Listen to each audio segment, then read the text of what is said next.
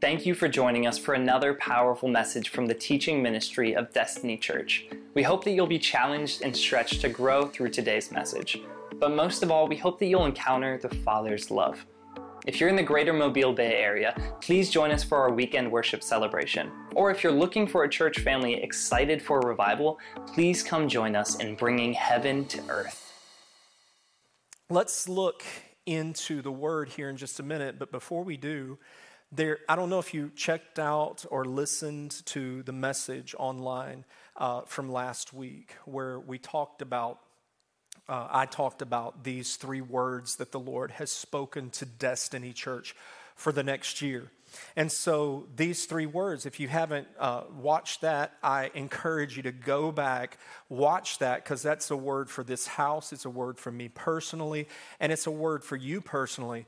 And man, I tell you, I've just been really blessed by, by some of the feedback that some of the people, some of you in this very room, have given us about what God has been speaking to you, and that that message was just a confirmation of, of uh, what God's already doing in your life.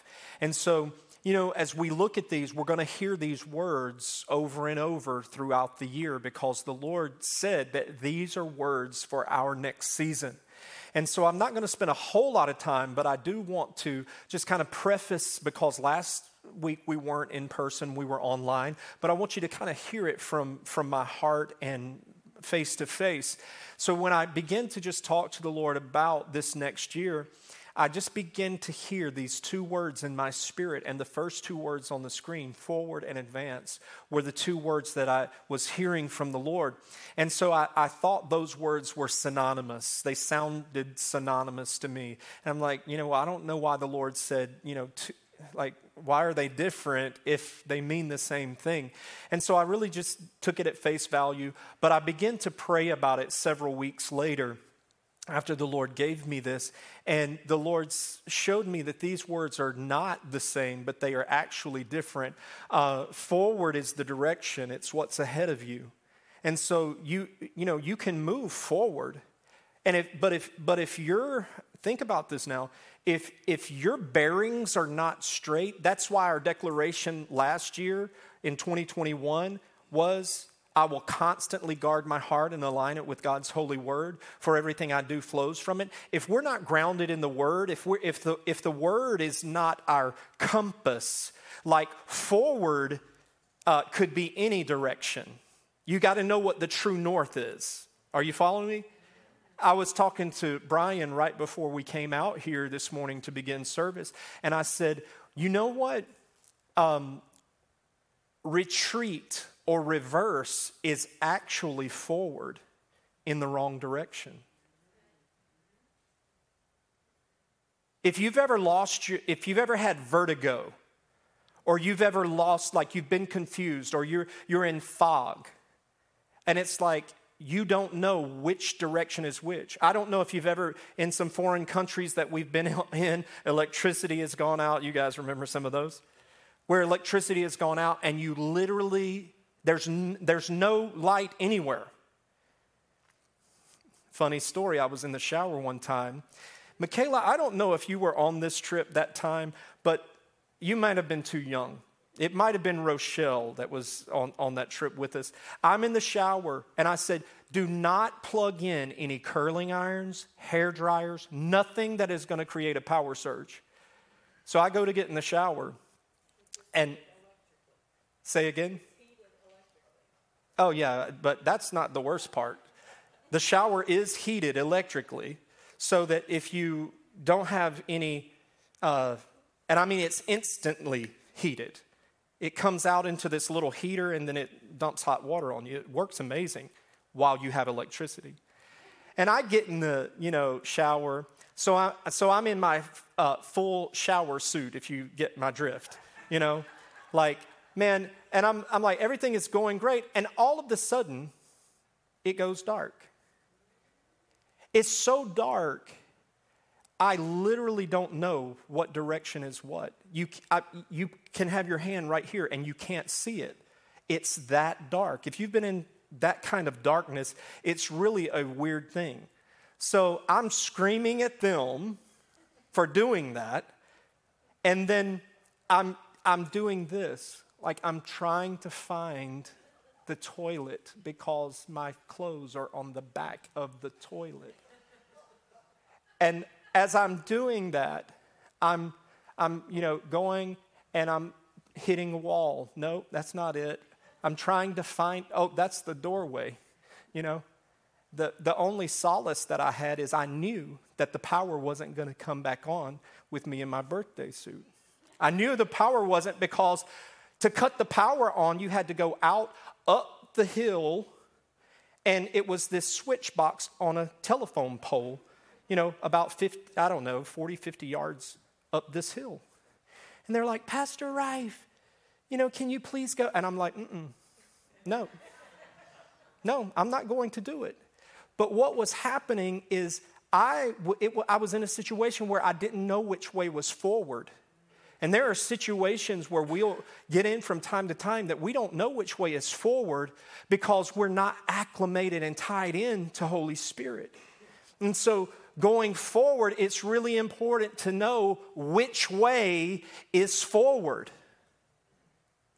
Once you know which way is forward, then you have to advance because you can, it's forward. Where's forward? It's right there. But until you advance, you're not doing anything. No progress is, is being made. So there's forward. So I actually have to take a step and begin the progress to go forward.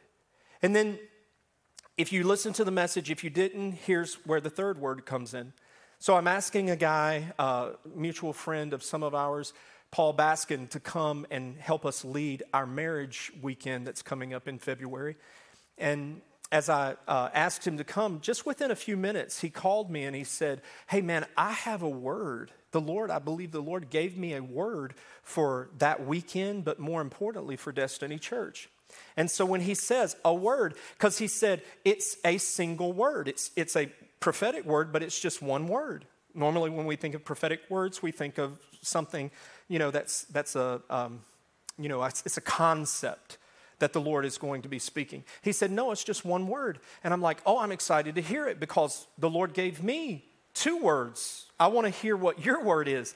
And when he told me accelerate, I got so excited because Forward is the direction, advance is motion or taking action, and acceleration is a progress or a progression or speed at which it doesn't, it doesn't mean going from zero to 100, it just means faster than it was. And so this year, I want you and me to, to look at how these words that God's giving to us, I want you to take it to heart for you. What does f- forward, what does advance, what does accelerate mean for you? There are some things I'm telling you guys.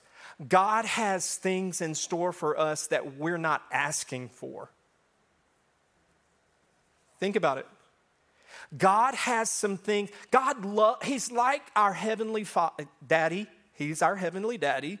How many daddies love to give gifts that their kids didn't ask for?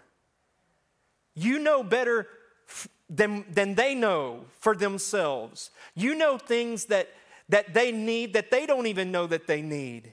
And it's a pleasure, it's a joy for the father, for a father, for a parent to give gifts that are unexpected. And so I'm telling you, God has some gifts for you and me and destiny that are unexpected in 2020. And we have got to be faithful in looking at those and saying, God, we are calling those things forth that are not as though they were. That's what faith is. It's calling the unseen, the unexpected, the unmaterialized. We're not, we're not, I don't want to get into all that, you know, blab it, grab it, profess it, claim it, all, none of that. But calling those things that are not, in other words, they don't exist right now, as though they were right now. If we'll do that, I promise you, and this is what my prayer is going to be. I, I heard this, you know, a, a minister a while back. He said, Lord, if there's anybody in the room that does not want theirs, give it to me. Like I will willingly take any blessing that people in this room do not have the faith to believe for. God will meet you where you are in your faith. So these are the words for this next year for us, and I just really want us to embody those. So today, I do not know if this is going to be a series or if this is going to be a standalone message. You'll know next week when you show up. But I just want to talk to you about Jesus' image. And we've all had people that uh, it's like, have you, have you ever said this like to some of your buddies, like, hey, dude, you're giving me a bad image. you give me a bad rap. Or maybe you, you have been a manager or the owner of a business, and it's like maybe your employees, they were giving your, your business a bad image. I know that, like, for my dad, he was a uh, residential um, painter. And there were certain, I mean, my dad was in million dollar homes in our community. And there were certain workers that they would go into these million dollar homes and they would give him a bad reputation because of their language, because of the way that they dressed. You know, like a, a painter is supposed to look a certain way. My dad, while I worked with him, all the boys worked through, through the business. And my dad, at the end of every day, would always say this to me Boy, you have more paint on you than you do on the wall. And I'm like, it was true, because like if I got paint on me, I would just wipe it on, on my clothes. Shay can tell you I am that way to this day. She gets so frustrated when I'm painting at the church or whatever at all of the clothes that I that I ruin. I don't know. It's just one of my flaws. But my dad, he would say to these, to these guys, listen, when you go into these places, you have to understand that people trust us. If you look untrustworthy, if you talk like a gangsta, they're not going to feel comfortable with you operating in their multi million dollar homes. You know, shave Put on some decent clothes, even though you're a painter. Talk decently. As a matter of fact, when Shay and I were building a home, I, I did all of the painting, worst idea ever, but I thought, you know, since I grew up in a painting contractor's home, I can handle this.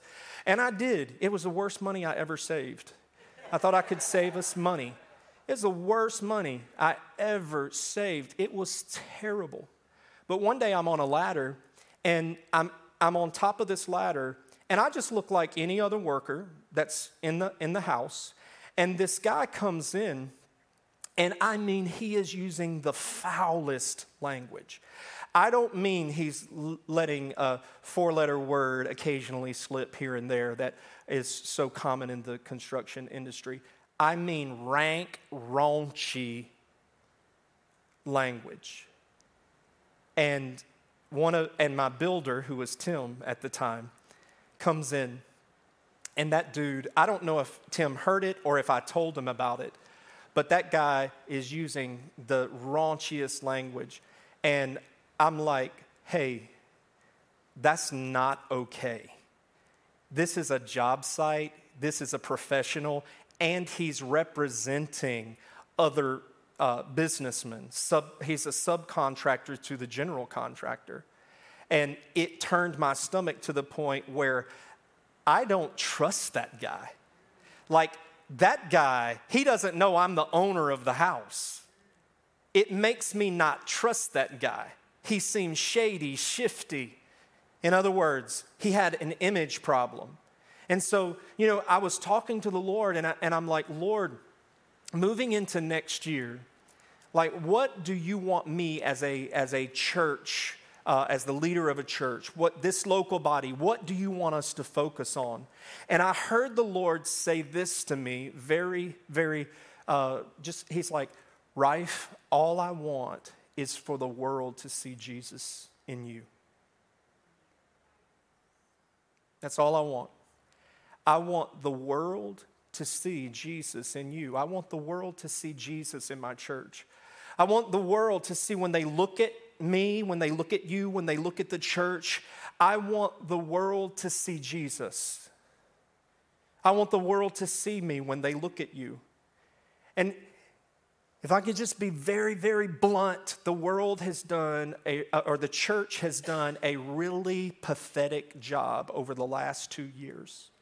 I mean, we've, we've had an image problem for a while, but it's done a really, really bad job over the last two years of being a witness of the Father's goodness. Um, I didn't get the person's permission, but I, I will protect their identity. And it's nothing crazy.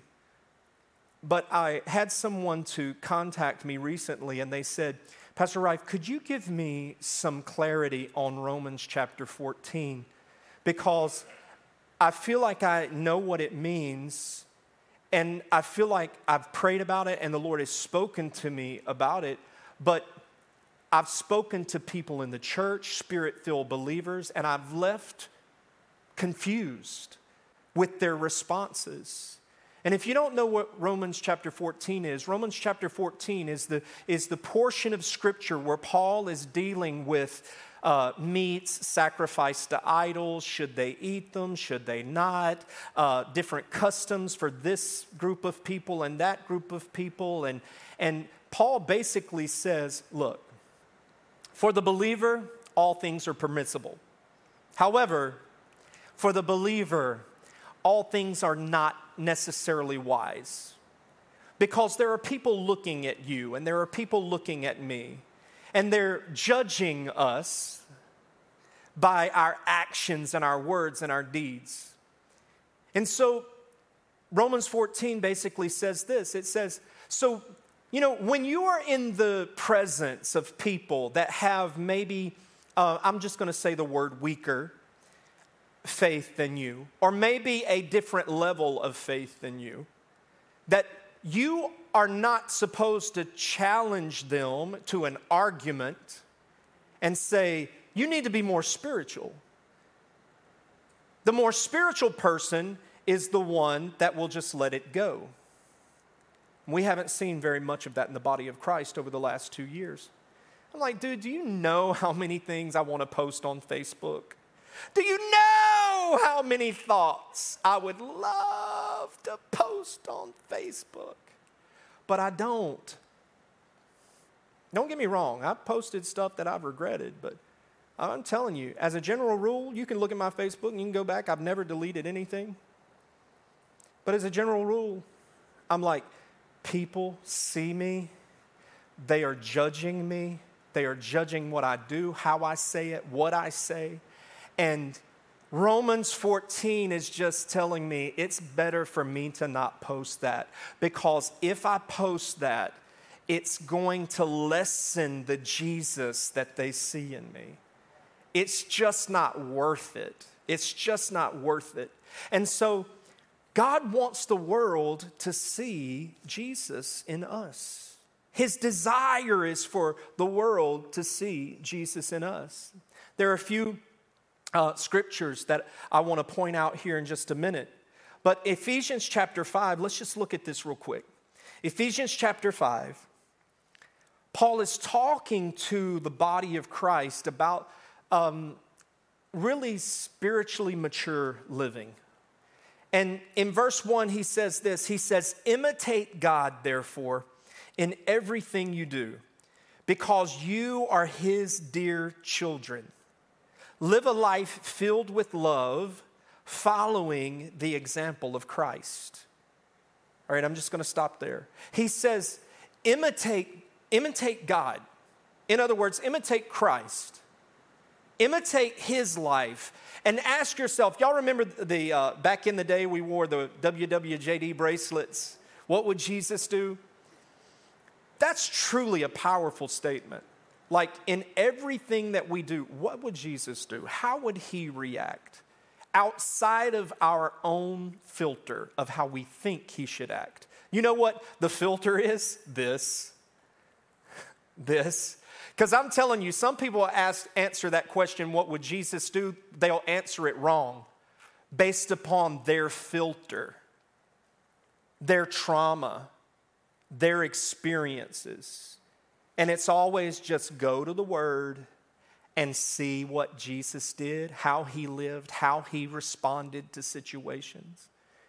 There's a situation contextually for anything you will go through. Pastor Rife. Jesus was never tempted in some ways that I am. He's never tempted, you know, sexually. Whatever. He was single. He was at a well with a woman he could have done anything he wanted to with. She had been with five different men and probably many, many others on the side. Yeah, in every situation, what did he do with her? Just kept pointing her to the Word, pointing her to the Word, pointing her to the Father. Every situation, imitate him. And it says, imitate him as children, not as servants. Because Jesus said, I no longer call you servants, I call you friends. But imitate God as children of God. There's this beautiful thing. The other day I was on the phone with my son, and you know sometimes how your phone it'll just kind of cut out and you're talking and you don't even know that the other person's gone on the other end. Well, we're talking and it's crazy. Um, so I'm talking to Noah and I, am like, uh, so anyway, uh, blah, blah, blah, and I don't hear him. And I'm like, are you still there? And he says, are you still there? And I'm like, I'm still here. He says, I'm still here. I'm like, Can you hear me? He says, Can you hear me? And normally, like, I would know, but his voice sounds so much like mine that I thought he, and I, I said, Why are you copying me? And he says, Why are you copying me? And I just stopped talking because I'm irritated with him. And I realized I'm irritated with myself because he ain't on the phone. It's scary how much his voice and mannerisms are like mine. And he doesn't even try to be that way. He doesn't even try to go, I think I'm going to talk like my dad. I think I'm just going to be goofy like my dad. I think I'm just going to be, you know, whatever, whatever. He just is because he's my child. And genetically, it is in his DNA and who he is. And many of it, uh, many of those things are genetic, and some of them are learned behavior. So take that and, and use that as a metaphor or a model for us. Guys, when we are his children, some of it is going to be learned behavior, and some of it just becomes, you know, uh, uh, just comes from our DNA, who we are, just being from him. And so we are like him. And you hear me say all the time that because I was created in his image, what he is, I am. If he's a creator, then I'm a creator. If he's loving, I'm loving. As a matter of fact, for those of you who have been around for a while, one of our uh, declarations one year was the kingdom looks like the king. As I explore who he is, I discover who I am. If you want to know what your identity is, if you don't want to know your place in the kingdom, just look at him because when you look at him, you actually should be looking at a reflection of yourself. I want you to look at what the Apostle Paul said. The Apostle Paul said this. Well, first, say this with me God wants the world to see Jesus in me. Look at what the Apostle Paul said. He said in 1 Corinthians 11 and 1 Imitate me as I imitate Christ. Wow, what the nerve of that guy. Like, hey guys, y'all need to imitate me. Like, if I were to tell you guys, guys, you're supposed to follow me, imitate Rife. Some of y'all will be out there and be like, what a beep, you know, what a, like, but Paul was so confident in his relationship with the Lord. He had made him Adonai, Lord. And he was so confident in his pursuit of Christ that he was like, I'm not going to lead you wrong. I'm not going to lead you wrong. I might mess up. I am not perfect, but I'm not going to lead you wrong. If I make a mistake, I'll own it, I'll learn from it, we'll move on. But follow me as I follow Christ. Guys, that's our cry to the world. Like you should be able to say, hey, look at my life and follow this example. This year, as we go through this, there's going to be some conviction that happens. And I want you to understand there's a difference between condemnation and conviction. The world will hear a message, and, and if they're truly not, their heart is not to grow, they will hear a message and they will hear condemnation. But those who are truly repentant and they're hungry to grow, they will hear a message and they will hear conviction. Conviction is simply the loving father saying, Hey, there's a better way to do this, and that's not it. Let me show you the way. Condemnation, which Jesus said, I didn't come to condemn the world, I came to save it. Condemnation is, uh, is the, the voice that makes you feel less than, unworthy. You're an idiot. The father never talks to his sons and daughters like that. You're an idiot. You'll never amount to anything. Do you think the way that you've lived all of these years you could ever be usable? Those, that's condemnation. Holy Spirit doesn't speak to us like that. He always points out the truth and leads us to a better way. Look at this in Luke chapter 11. The disciples, they actually went to Jesus and they said, Teach us to be like you. Like we don't know how to pray like you like you know how to pray. We know the Old Testament way, we know the way the priests show us, but you do something totally different. Te- teach us how to pre- pray that way. They wanted to be a reflection. They wanted to be a duplicate. They wanted to mimic his behavior because they saw results. And then Acts chapter 1 um, and 8 says this it says, Jesus is saying, when the Holy Spirit comes upon you, you will be my witnesses, telling people about me everywhere in Jerusalem and throughout Judea and Samaria and to the utter parts, ends of the earth. He says, You'll be my witnesses when the Holy Spirit comes upon you. In other words, there's a power. Like, can I just tell you this? This is going to mess somebody's theology up.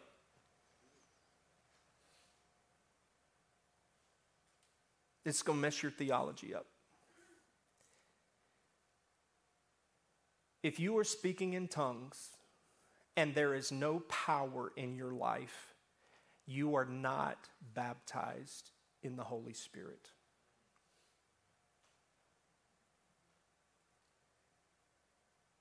Just got deep, didn't it? You know that devils speak with other tongues, right? Pastor Rife, what are you saying? Are you saying that I'm practicing something demonically? I'm not saying that. I'm just saying that it's not God. Ah, I know it hurt. Because the point of being baptized in the Holy Spirit is not your personal prayer language. The point of being baptized in the Holy Spirit is not for you to speak in some ecstatic other tongue. Like the Apostle Paul said, I'll stand here and say to you today, I speak in tongues as much or more than any of you in this room. There's not a day that goes by that I do not pray at some point throughout my day in tongues. I believe in that wholeheartedly. But if that is happening and that there is no power in, in your life, then, then that is not God because power is what the purpose of being baptized in the Holy Spirit is. Pastor Rife, you just really depressed me. Pastor Rife, you just really messed me up. Good. Because if you don't give up, listen to me, if you don't give up, this will be a pivotal point in your growth. If you don't give up, this will be a pivotal point in your growth because the church is operating in so much powerlessness.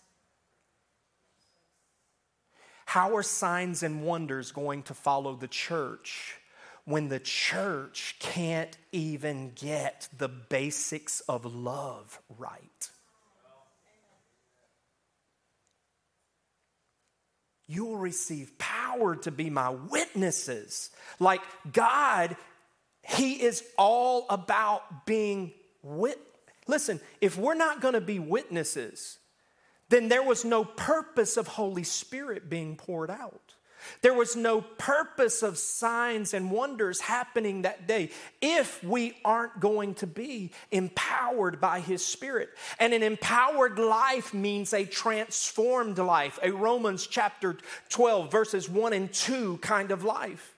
That I'm being transformed by the renewing of my mind, presenting my body to Him as a living sacrifice. That's what that transformation of power helps us to be, to be witnesses. And we've made, and I apologize. I don't know if I've done it, but I apologize for any of the teaching that you might have had that has made you believe that witnessing is this formulaic thing where we, you, we talk to one another and say, Brother, if you were to die tonight, do you know where you would spend heaven? Uh, eternity in heaven or hell. Has anybody heard that before? That's probably one of the least effective ways of ministering to somebody. Like you've got to gain relationship with somebody. You got to get, uh, you have to have an opportunity to speak to somebody. You, you build trust. That's what a witness is. There are all kinds of different witnesses that we can look at. I want to just share six that are types of witnesses, and I'm sure you can probably think of more, but I just want to think of these. There's an expert witness. An expert witness is a person who has a lot of head knowledge. There are a lot of people with head knowledge. Listen, I'm telling you, we live in a day and age where the internet is such an incredible tool. But we live in a day and age where everybody's an expert. I'm like, if somebody had told me back in 1987, don't go to school, don't spend $60,000 on your education, wait a few years, they're going to in- invent this thing called the intranet. It's coming out it's the devil, but no, they're going to invent the internet. And you don't, you don't have to know Greek. You, you'll be an expert. You'll just be an expert. Save that $60,000 on college and just. There are some of you in this room. Like, there are some of you who are contractors and painters and different, you know, who knew that there was going to be a whole channel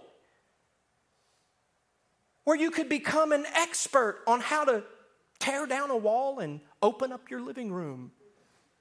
It's called DIY. Who knew that you could be an expert? Tim makes lots of money correcting people's DIY disasters. I don't have time to, to go into it, but you know, I was to fix the plumbing under my sink, and after a couple of hundred dollars and one failed venture after another, I just called the plumber. Like, I should have called you first. Who knew that everybody was going to be an expert at health? WebMD has made everybody an expert. We can tell you, all that mole right there, it's malignant, you know. Oh, that's bursitis right there now. You know, I was reading up on, oh, you got that stomach ulcer. Yeah, Everybody's an expert. Everybody, you know, those of you who are counselors, we don't need you anymore. We don't need you. We got plenty on the internet. We'll just counsel ourselves.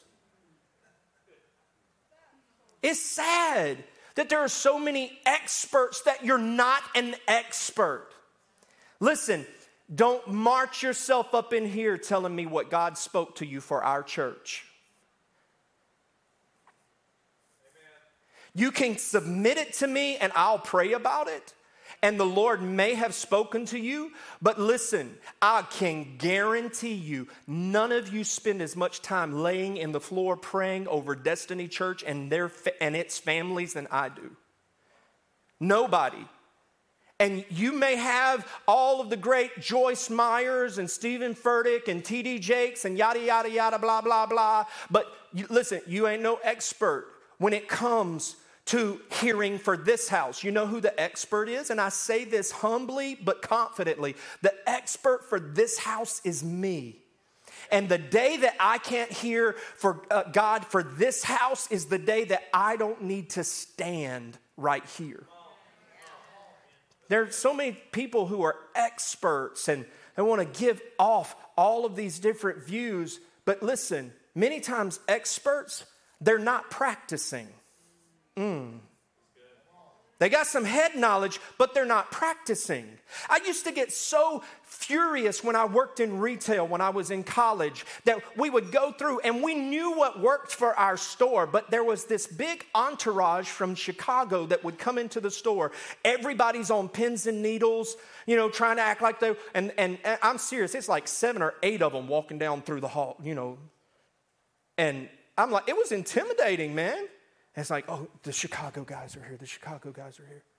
And they would walk in and they would be like, yeah, this isn't to, you know, the model and this isn't to our, you know, to our book here. Look over here on page 1082, section B, you know, subsection 48.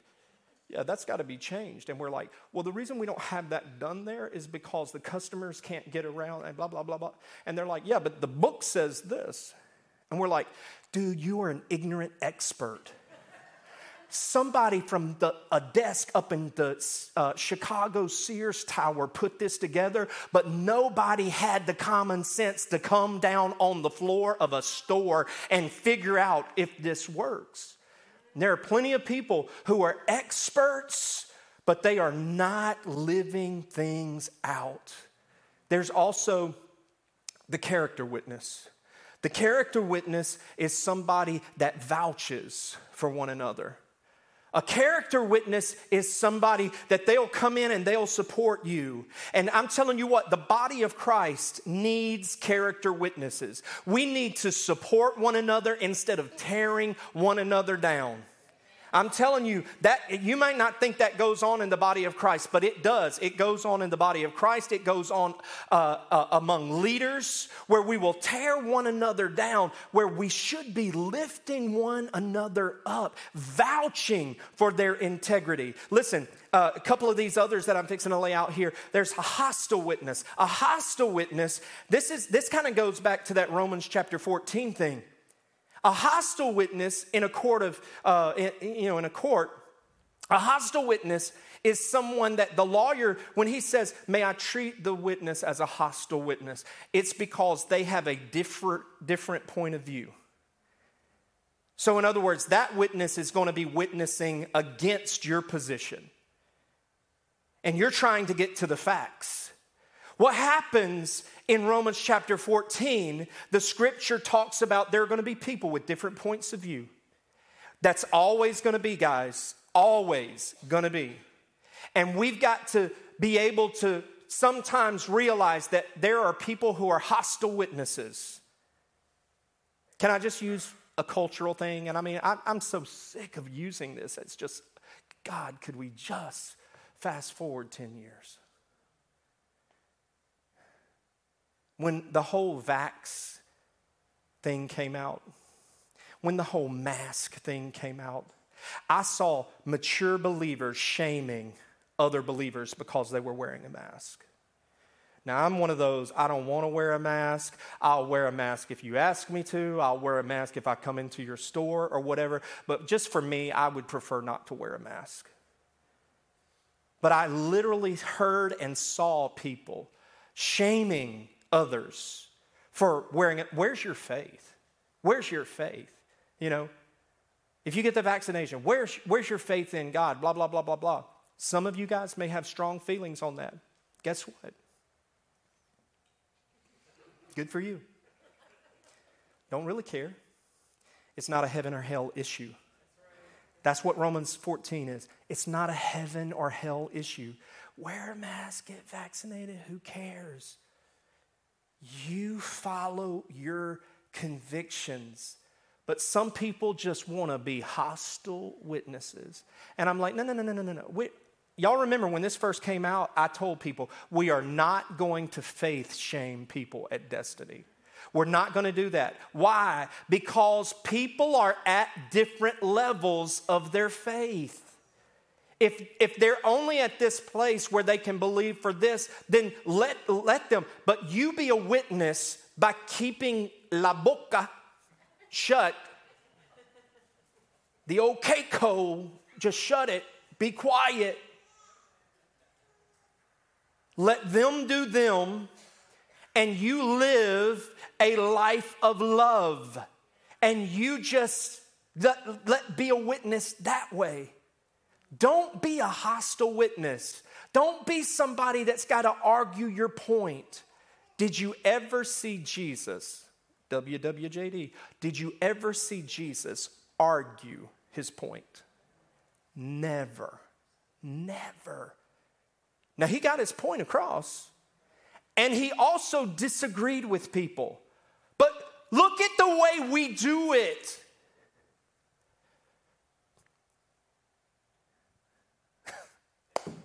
oh gosh. Help me, Lord. No, just move on, right? I was going to tell you about this meme that I saw, but I'm like, I don't know. Jesus, we will be a hostile witness, want to argue our point, and we tick the other person off and we sever opportunities. Jesus talks to the woman at the well and what happens? She got a totally different viewpoint of his. He's trying to talk about something, she's trying to change the subject, and he brings it right back. And what happens? She goes to the village and comes back with this multitude of people. What happens is he didn't treat it as a hostile witness, he just witnessed love. And it had such a fruitful, flourishing effect. Whereas hostile witnessing turns people off. And guys, a lot of that has been happening in the body of Christ. It's happening out in the culture as well, but listen, we're not responsible for the behavior of the culture. We're res- responsible for the behavior of the church. Let me kind of move through these. Number four, there's a false witness. Now, I know y'all don't believe this goes on in church, but I'm here to tell you that it does.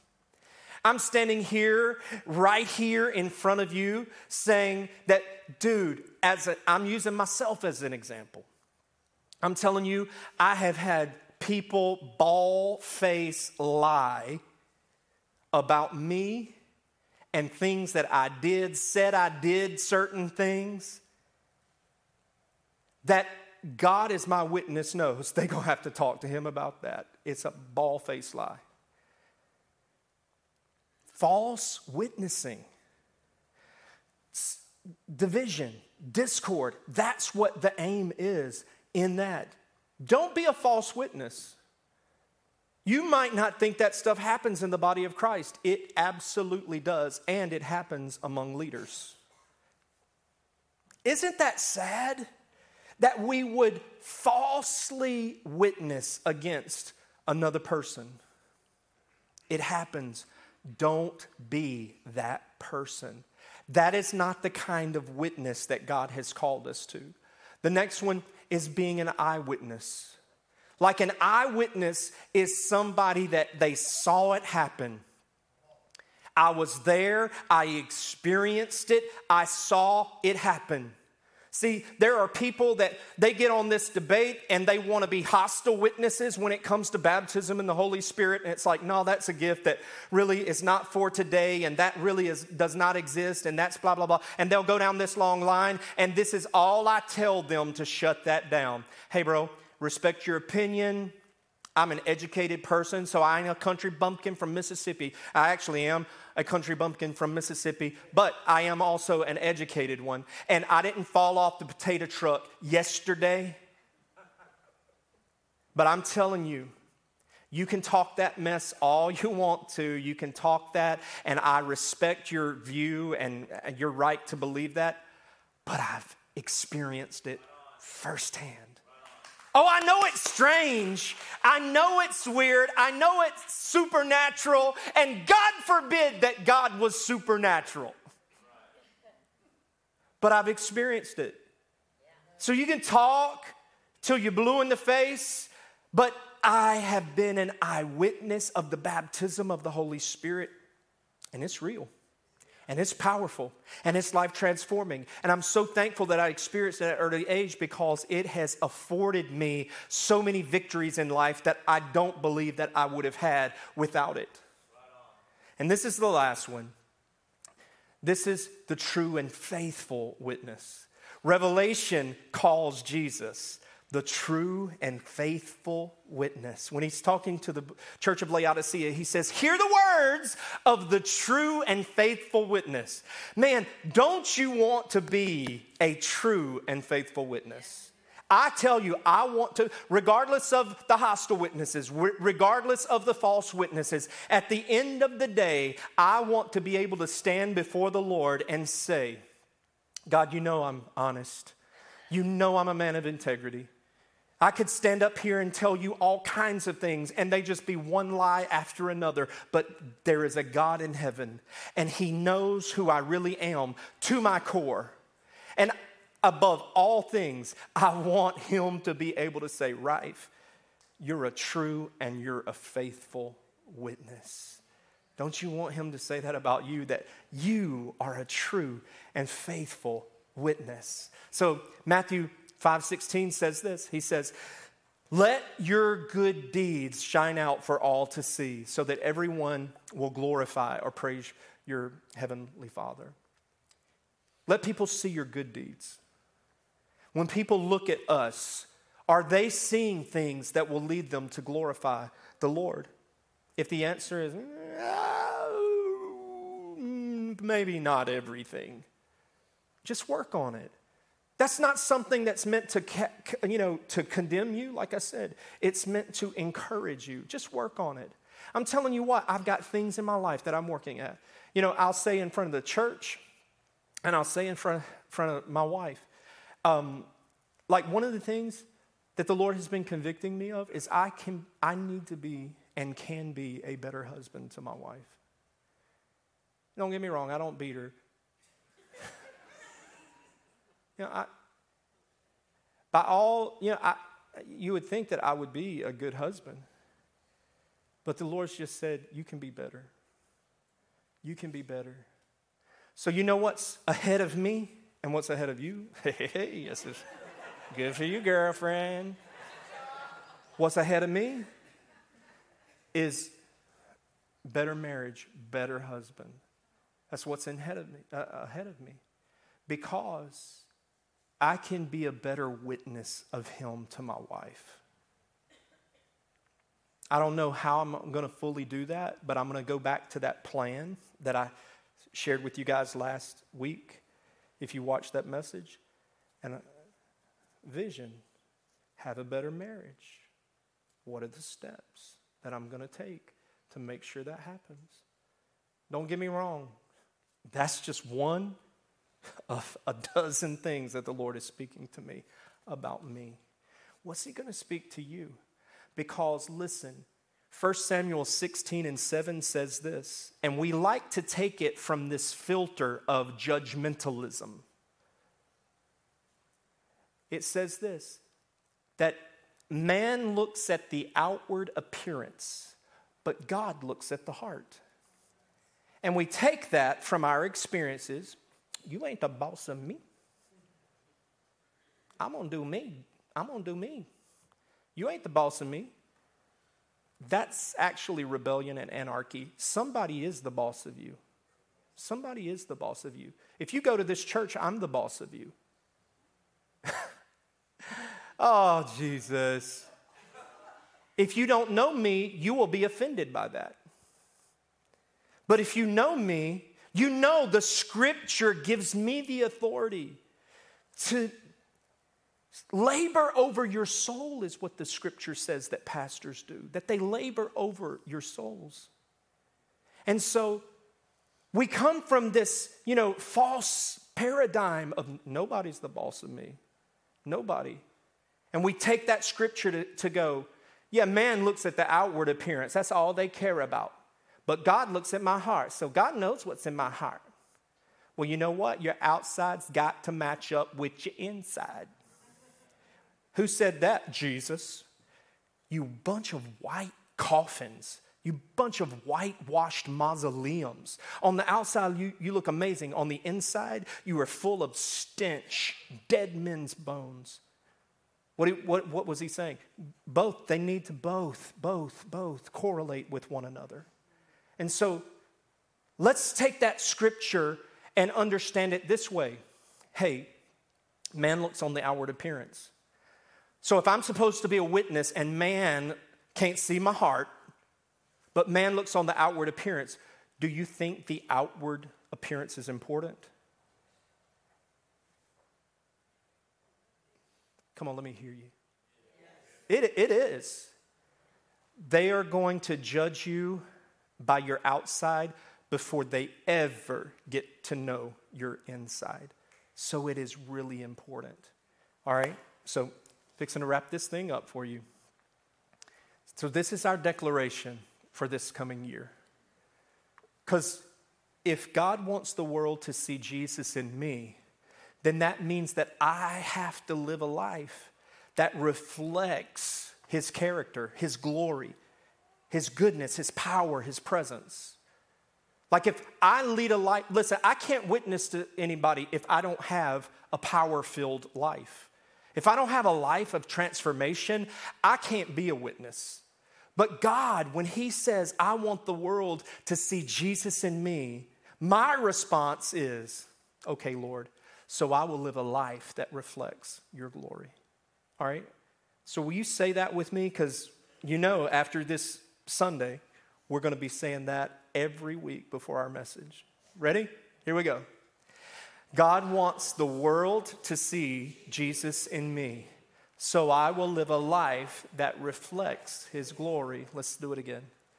God wants the world to see Jesus in me, so I will live a life that reflects his glory. So that's not going to be just a phrase that we're going to say, it's going to become something that we embody.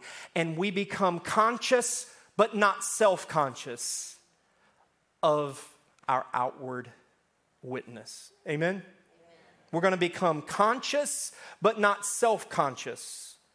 We're not going to feel condemned when we mess it up because God is going to convict us and say, Oh, you just missed it a little bit there. Tweak this a little bit here. Bring it in alignment, that whole declaration from last year, and watch me shine through you and do some amazing things.